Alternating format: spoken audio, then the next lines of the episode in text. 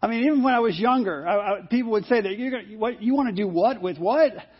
And it started out for me when I was, I, I was very young. I remember driving uh, to my, my father lived in Virginia and we lived in New York. And so he'd come pick me up every once in a while. I'd drive to Virginia and I'd look on the side of the road and, and I'd see these old houses that were falling apart. And I'd say, well, couldn't we fix that one up? And couldn't we fix that one up? And he would explain the foundation's ruined. And the biggest one for me, though, where, where my mind really started um, digging in and saying, this could be a possibility. I was, I was in nineteen seventies.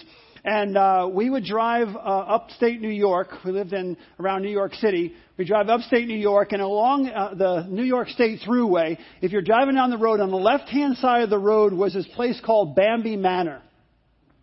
And it was this old manor, if you will. I could see it through the trees, and I would tell my mom, slow down, slow down, slow down as we're driving by, because I wanted to get a good look at it. And, you know, you're going by the thruway, you're going pretty fast. I just wanted to see it, and I wanted to look at it. And, and for years, I would drive by, and I would think, what could I do with that?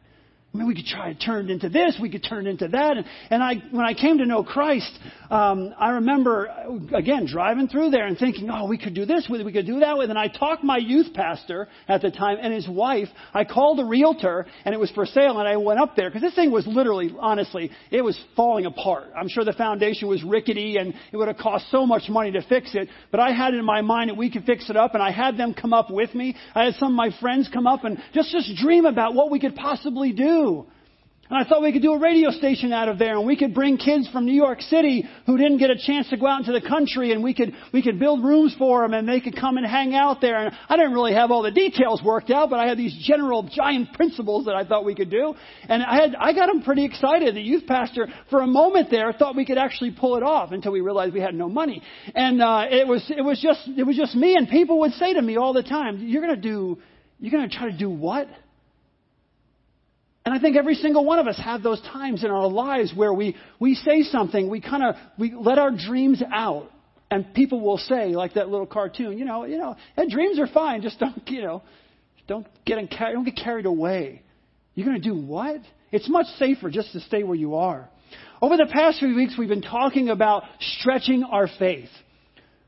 And, and how God, how God wants us to impact His kingdom. How we can further impact His kingdom by just stretching our faith.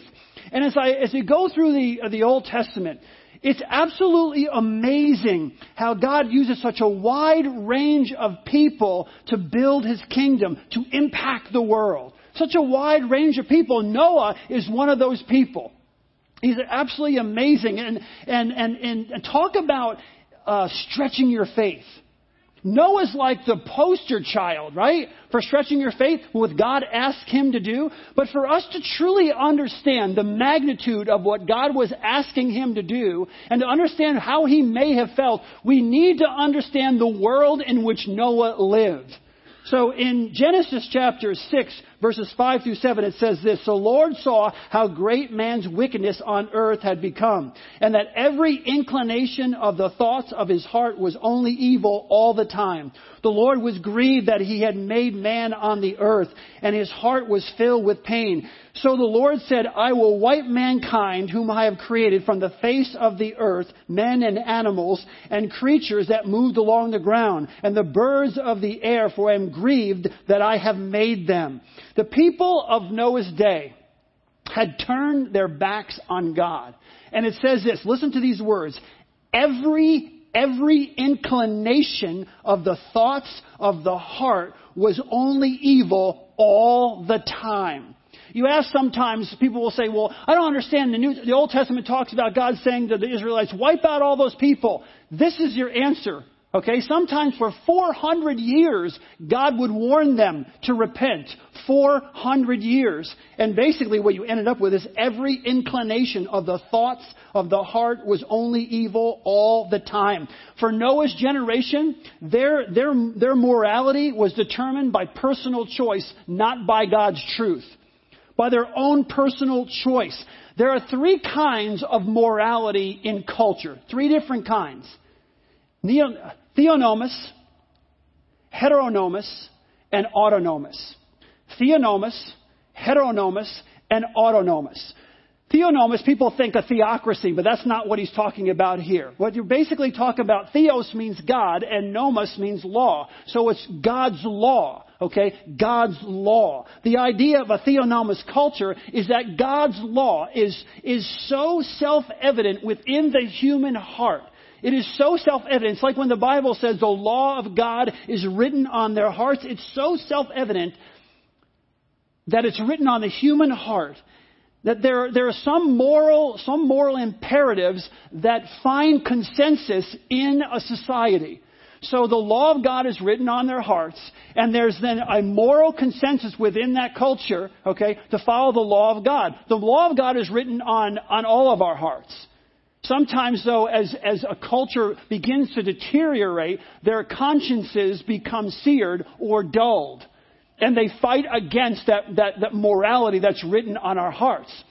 So a, a theonomic, okay, first, so you have that first part. The second one is, is basically the heteronomos, okay? Heteronomos, hetero meaning different, nomos meaning law, a different law. In this case, here you have two distinct, two distinct groups in operation. You have the people at the top, right? The people at the top determining different things for other people, what the morals of the of the community, what the morals of the country should be. Marxism is a heteronomic culture in which you have the few at the top determining everything for the masses at the bottom who are below. So you have the top people, they determine what is moral, what is right, what is wrong for everyone else. And pretty much in a lot of these cultures like Marxism and different, uh, you know, years back especially, they'd basically say, you know, God is dead. They try to wipe God out of culture and they wouldn't let anyone practice Christianity at all.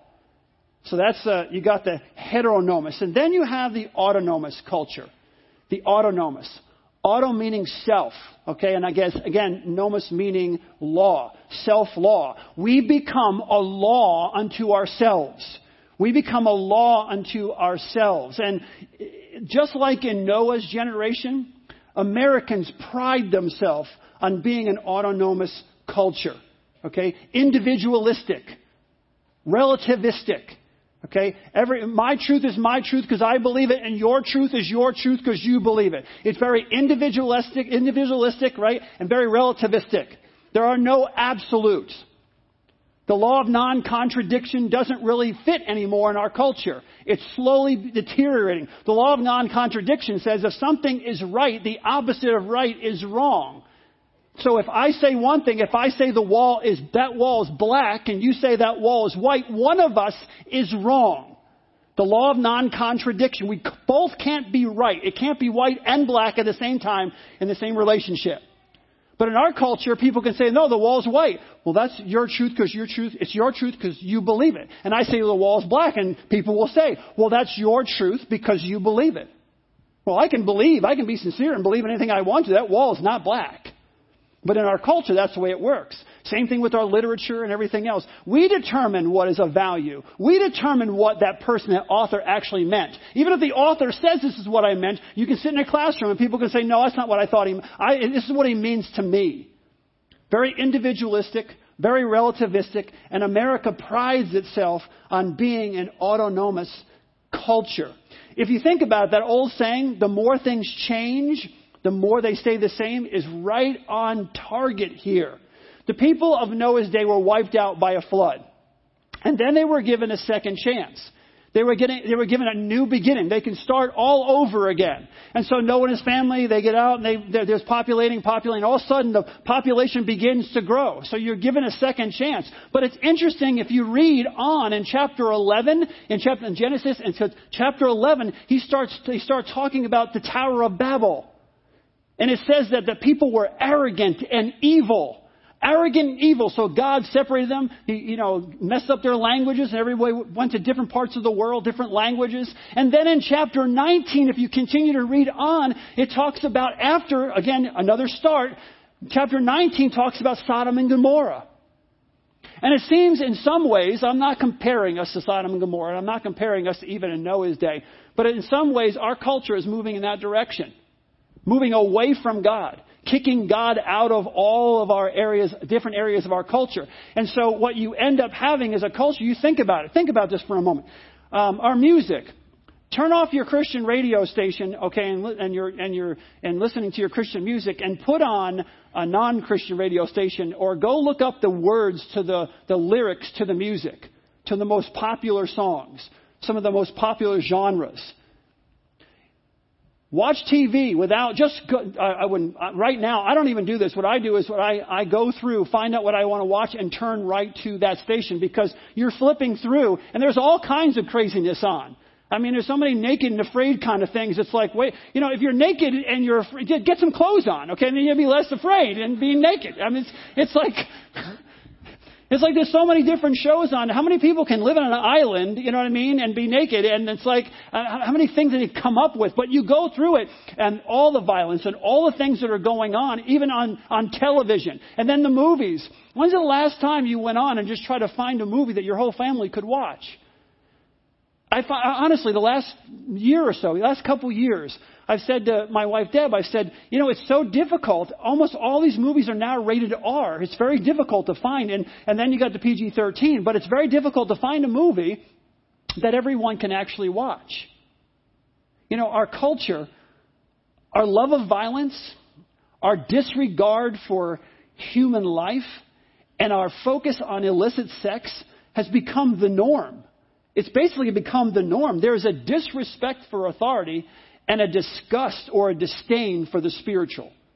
God has been kicked out of almost every part of our culture. You, you got to keep him right here. That's what the culture would say. See, it's secular and sacred. You can have your sacred, but you keep it in this, you keep it within these walls or on your own property. It's not allowed outside of here at work or at school or any place else. God has been kicked out. Chisel his name off, whatever we find, if anything about Jesus or God or whatever else. Don't set up anything in the public square that has to do with anything that relates to God. We're kicking him out of our culture. When, when people talk about God in our society, they're not talking any longer about the God of the Bible. He, he, the God that they're talking about is some watered down, non-offensive, politically correct, fit my lifestyle kind of God. His his his uh, his his his goal is to make sure that I'm happy and that I'm content and uh, that I have, you know, that I'm feeling good. And his role is to make sure that he helps me fulfill the desires of my heart. And in Christianity and the, and the church, God has become this health and wealth God, that God's going to make me healthy and God's going to make me wealthy. And that's what he's what he's there for. He's not a God that talks about sin. He's not a God that, that talks about righteousness or holiness or judgment. That's not the God that they're talking about. It's just this watered down version of God that's, you know, I take him off the shelf, I dust him off when I need him, and he's like a he's like my fairy godmother, okay? Or I just pull him off, he's he you know, he takes his wand and wants to give me things. That's basically what we've done. We only talk to him or call upon him in our culture when things go terribly wrong. I was stunned even a few years back when nine eleven happened, and and the entire stadium of one, the Yankees and the Mets game, they were singing Amazing Grace. The entire stadium was singing Amazing Grace. And now quickly we want to push him out of our lives. See, he doesn't really care about this God that, we, that we've kind of created in our culture. He doesn't care about right and wrong because according to our culture, there is no right and wrong, right? Everything is relative. Your truth is your truth because you believe it. My truth is my truth because I believe it. Try to actually live that out in your everyday life and tell me how it goes for you. And just like in Noah's day, God's people now are portrayed as lunatics, or, you know, when when they're portrayed on television, it's always they're these weirdos. It's the kind of the crazy folks. See, we need to ask ourselves. I need to ask myself and you need to ask yourself. Am, am I am I a part of the problem in this culture, or am I a part of the solution? I mean, honestly, you gotta, I had to sit back and ask myself that. Am I a part of the problem, or am I a part of the solution to what is going on in our culture? Do our hearts break as we watch this culture push God out of everything, turn their backs on God? Have we grown, have we grown accustomed to it? Honestly, it's just it's just part of us now. When we hear things, we hear people use the Lord's name in vain. It's like, Jesus Christ, oh my God. When we hear those things, doesn't does it bother us anymore? I mean, it's in the Ten Commandments. That's a big one, all right? But now it's just like thrown out like any other kind of curse or any other word. Does that bother us? Are we are we accustomed to it? Or worse, have we basically embraced it? Would people know the difference if it, when you're in your group of friends or when you're at work, does anyone even know that you're a follower of Jesus Christ? Or have you just embraced culture completely and just gone along with everything that's happening? Chuck Swindoll wrote this. I absolutely love it. He says, because of sin, man has taken the deity out of religion, the supernatural out of Christianity, the authority from the Bible, God out of education, morality and virtue out of literature, beauty and truth out of art, ethics out of business, and fidelity out of marriage. And this is the kind of culture that Noah lived in, times a hundred.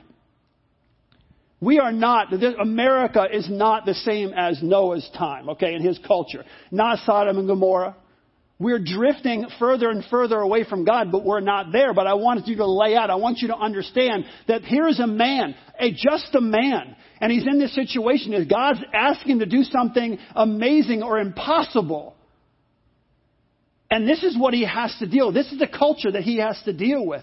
But in, in this culture that was so overwhelming, where there was not one person around him whose thought processes were not basically totally sinful, he stood tall. He stood out. The Bible tells us that Noah was a man of character. He was a man of integrity. He walked with God. In Genesis chapter six, verses eight and nine, it says this. But Noah found favor in the eyes of the Lord. This is the account of Noah. Noah was a righteous man, blameless among the people of his time, and he walked with God. In the midst of this immoral society, he stood out. He stood tall. He allowed his faith to be stretched by God. Now, I got to ask you a question. I got to ask myself a question.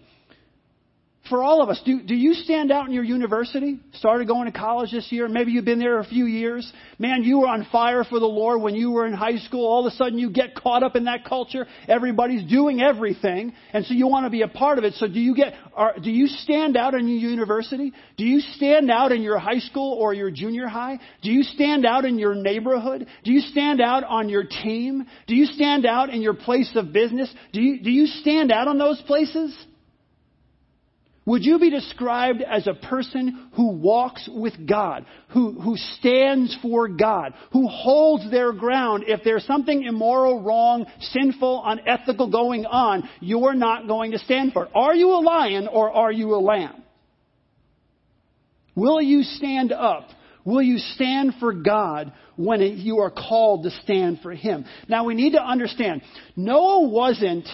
Um, He wasn't some, he wasn't some supernatural kind of guy. He, he wasn't perfect. We know that as we read on in, in, in the story, but Noah wasn't perfect. He wasn't supernatural. And I see, I think sometimes we forget that. Sometimes we think that the, the heroes of the Bible are somehow beyond us. They're, they're these supernatural people. And so we get in our minds that we are really not going to be able to, to do what they were able to do. We know that's not true. I mean, Jesus literally said, when I go to be with the Father and I send the Spirit, you will be doing greater things than you've seen me do. I mean, that's what He said. So God is still using His people. The, the, the, the, the, the truth is, the people of the Bible are just that. They're people. They're common people. The difference is that they were willing to stand out and allow their faith to be stretched. They were willing to trust God. They were willing to walk with God and follow God. It was Noah's desire to truly trust God that made him stand alone outside of his culture. It was his desire as a man, as a human being, simply a human being, his desire to trust God and to be stretched by God, his faith to be stretched, that allowed him, allowed him to stand alone in his generation. He understood that to be victorious in a spiritual battle, you need to prepare yourself for that battle. You need to be walking with God consistently, preparing yourself for that battle. He understood that. Noah did what God called him to do. He was not afraid to be his own man. He wasn't afraid to stand up under all the pressure and all the difficulty. And that's what the Bible calls righteous. A person who's willing to do that. He allowed God's standard to affect and to, to and to direct his life. He allowed the standards of God, the Word of God, God's Word, God's principles, God's truth to affect and to direct his life. He took it into his heart and then he acted upon it. That's what the Bible calls a righteous person. He realized that, that the harder you work at being who you should be, the less that you care about what others think you are. We spend so much of our time, honestly, so many of us spend so much time worrying about what other people are going to think, what other people are going to say. And Noah realized that if you spend the time becoming who you should be, who God called you and designed you to be, you're going to, you're going to worry so much less about what everybody else thinks you should be or who everybody else thinks you are. When I, I know who I am, I know my strengths and my weaknesses. I know who God designed me to be. I know what God has called me to do.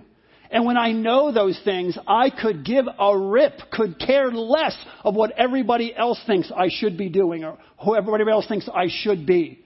See, when you're clear about who you are, we are a royal priesthood, a holy nation, a people belonging to God. That's who we are. We are joint heirs with Jesus Christ. You were designed for a specific purpose in your life. When you understand that, it doesn't matter what everybody else thinks. And Noah had to have that heart or he would never survive what he was going to go through. The people's, uh, people of Noah's day knew that he was a man of character and he was a man of integrity. They may have thought he was a bit strange when he started building an ark, but they would not have questioned his moral stand. They would not have questioned his moral character. They may have questioned his sanity, but not his sincerity and what he knew God called him to do. He was what the Bible calls blameless. In a world filled with people who are evil and a world filled with people who could care less about God, he stood out. People may ridicule, listen, people may ridicule how you live your life as a believer, especially you younger ones. You're in school. People may ridicule you sometimes because you won't smoke this and you won't drink that and you won't have sex with this person. You won't, and you have, you have moral standards that you live by. They may ridicule you, but here's the reality. When they go through a tough time, when they get pregnant or they get high or they have to be picked up or whatever else, guess who they're calling? Guess who they're going to talk to? Guess who they're going to go to? Why? Because they've watched you. They've watched your integrity. They've watched your character. They know they can share with you. They know they can trust you. They're going to go to you. Why? Because you are what the Bible would call blameless. Not perfect, but you're trying your best to be righteous. You're trying your best to be like Jesus Christ. And they see it and they know it and they will come to you. The Bible also tells us that Noah walked with God. He walked with God. He didn't, he didn't, he didn't just, he didn't just pop in from time to time with God. He didn't just come to church. He didn't just talk the talk. He walked with God. He walked with God. His relationship with God was steadfast. And it was developed over years, so it was consistent. He was consistent with God. The people around him knew what they were getting. They may not, they probably didn't like him all the time, but they knew in business he wasn't going to cheat them. They knew he wasn't going to fly off the handle with his anger and lash out at people and, and try to hurt or, or harm someone because they didn't agree with them. They knew who they were dealing with. He had a steadfast relationship with God. He had a consistent relationship with God. Noah was the kind of God who understood The kind of guy who understood that fa- that failure is the path of least persistence. You want to fail? Failure is the path of least persistence. You need to be relentless. You need to be resilient. And Noah knew that. He understood you're, you will fail if you're not resilient. You will fail if you're not persistent. You will fail if you are not consistent. So we, we have here a world filled, we have a world filled with wickedness. And we also have a man filled with faithfulness, a man who is righteous. And that is the place, that is the environment in which God tells Noah what he wants him to do. Here's this guy who stood out. God loved. He was blameless. He was righteous. And God says, here's the person I'm going to use. This is the environment in which God t- reveals the plan, his plan to Noah. God is going to bring an end to the world. Okay, and he's going to preserve humanity through Noah and his family. And then in, in, in verses in verses thirteen through twenty-one, I won't get into them all right now. I won't read the whole thing. But what, what you have there is that God lays out in specific detail how, how large the, the ark should be, how tall it should be, how wide it should be, what should be put in there, the animals different of two animals of their kind, different animals. So he lay, he lays all this out for for Noah. See, I think we're often so familiar with this with this story that we miss the magnitude of the task that he was asked to do. The ark, and I'm not going to get into all the details, it just takes too much time. You can read about it. The ark was basically the size of a World War Two aircraft carrier. This thing was massive. Could have easily held all the animals that God told them to bring onto the ark, two of each. No problem. Okay, there's no there's no issue with the animals feeding onto the ark and their food and everything else. And matter of fact, there was plenty of room for people too.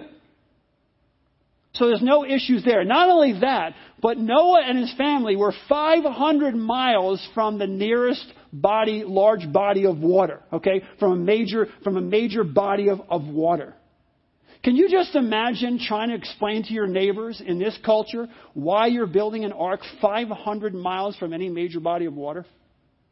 Can you? I mean, can you? Can you just? Can you imagine? Not only does Noah have to build an ark, not only is he required to build an ark, but he has to build an ark with a culture that is going to be ridiculing him the entire time. Think about this. He's only a man. He's only a man. He's got this Herculean task, and on top of that, he's going to get ridiculed the entire time, publicly ridiculed the entire time that he's doing it. Think about it.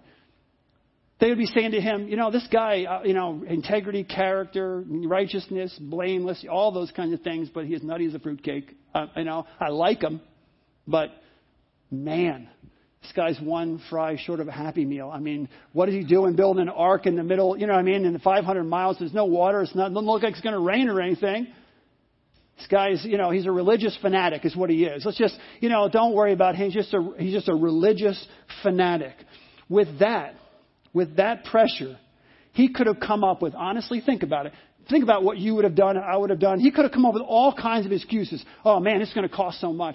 You know, as a church, we want to go, we want to do this, we want to do that. We're going to lay out some new things that God is, we feel like God is calling us to do. And people are going to say, whoa, whoa, whoa, whoa, where are we going to get the money for that? We don't have money for that. We don't have any money for that. It's going to cost too much. Oh, you know what? It's going to, it's going to take too much time. That's a size of a, of a, of an aircraft carrier. That's way too much time. Way too, and hey, I don't have insurance. Right? He didn't have insurance back then. I'm just, you know, go with me. He didn't have any insurance. What if someone falls while we're building the ark here? You know, it hurts their leg. They're going to sue us up the whole thing. They'll take the ark and everything we have. Why should we do this?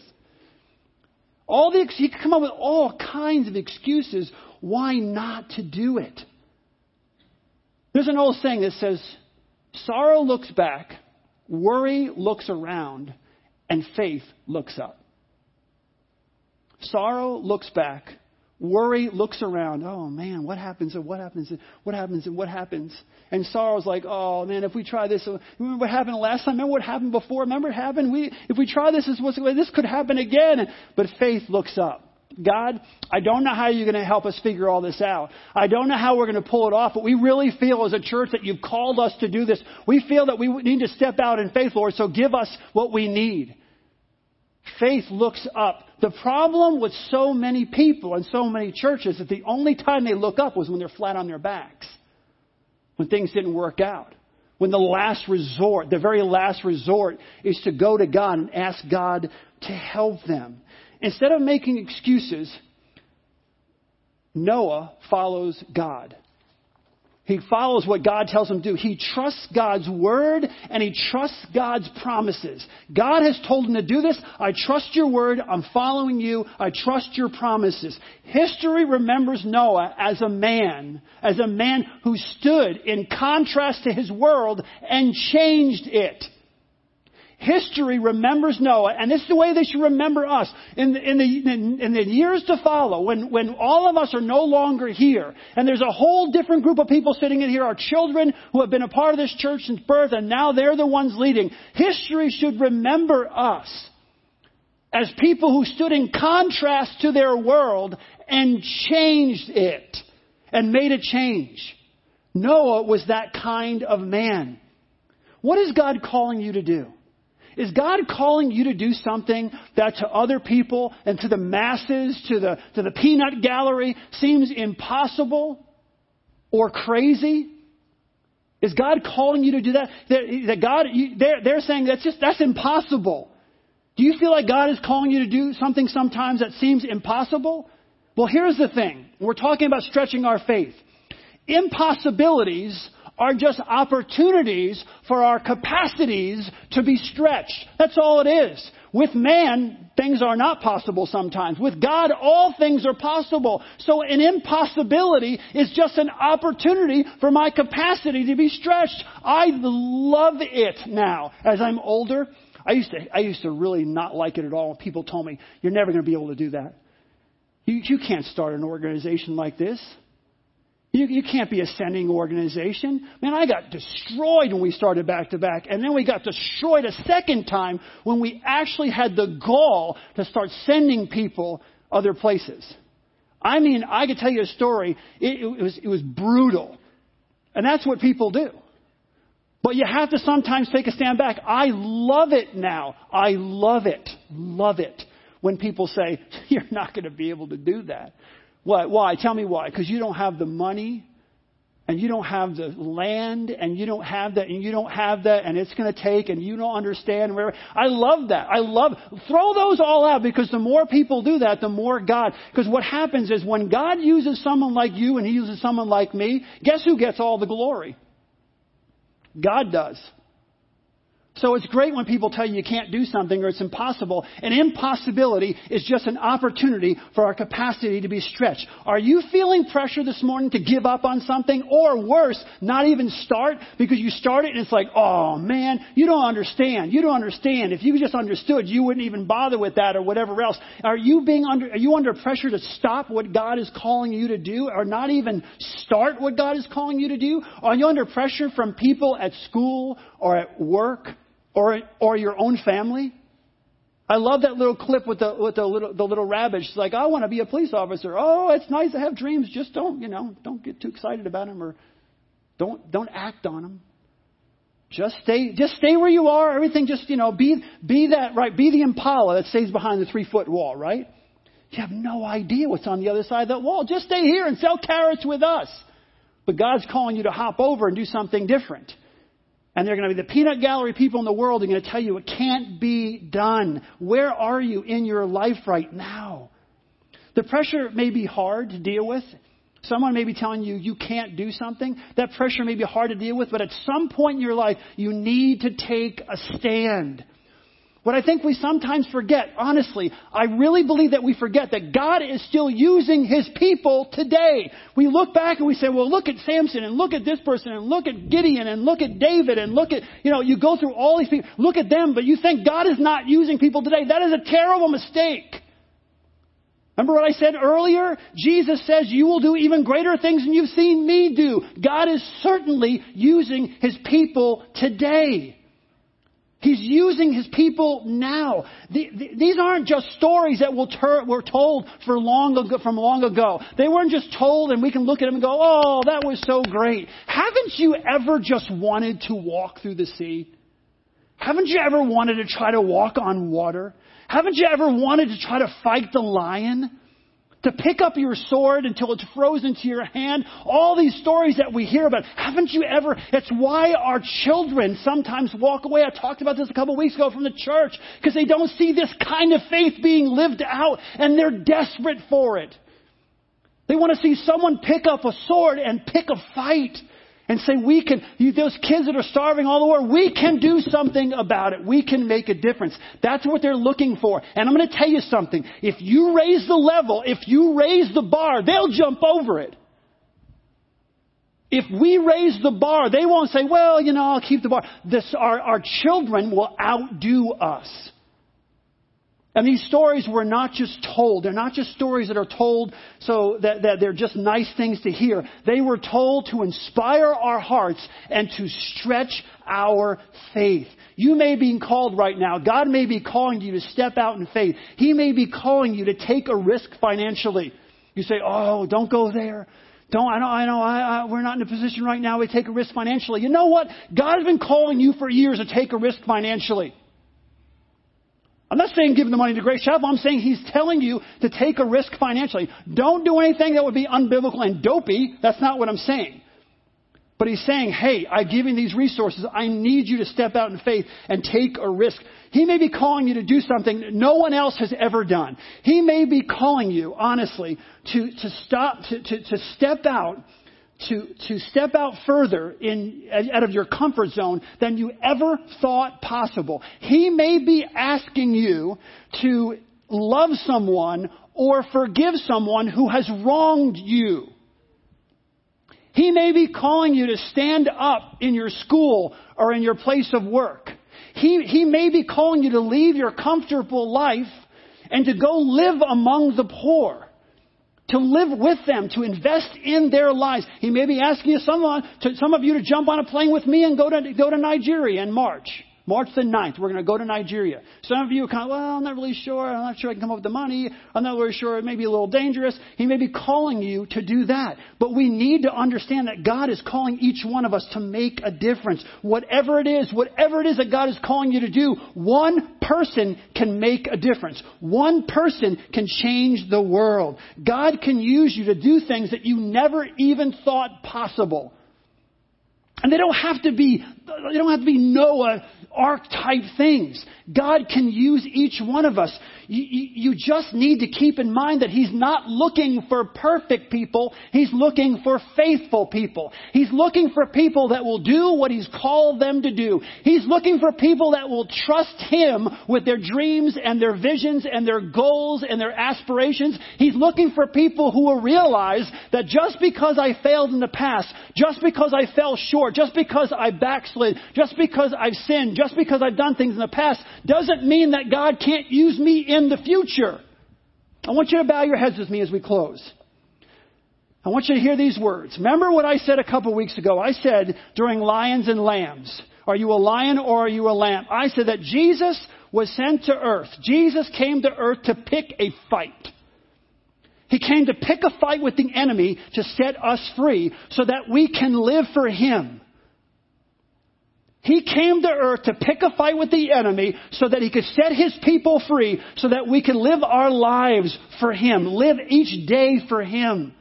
So my question for all of us this morning before we leave this place is, what fight has God created you, designed you, called you, purposed you to pick? What fight has God called you to pick? And this doesn't have to be, again, this is simple. One life that he, who has he called you to invest in? Someone who is hurting, someone who maybe not have the same opportunities as your family. Maybe there's someone that your family can invest in. That one person, you can change that one person's life.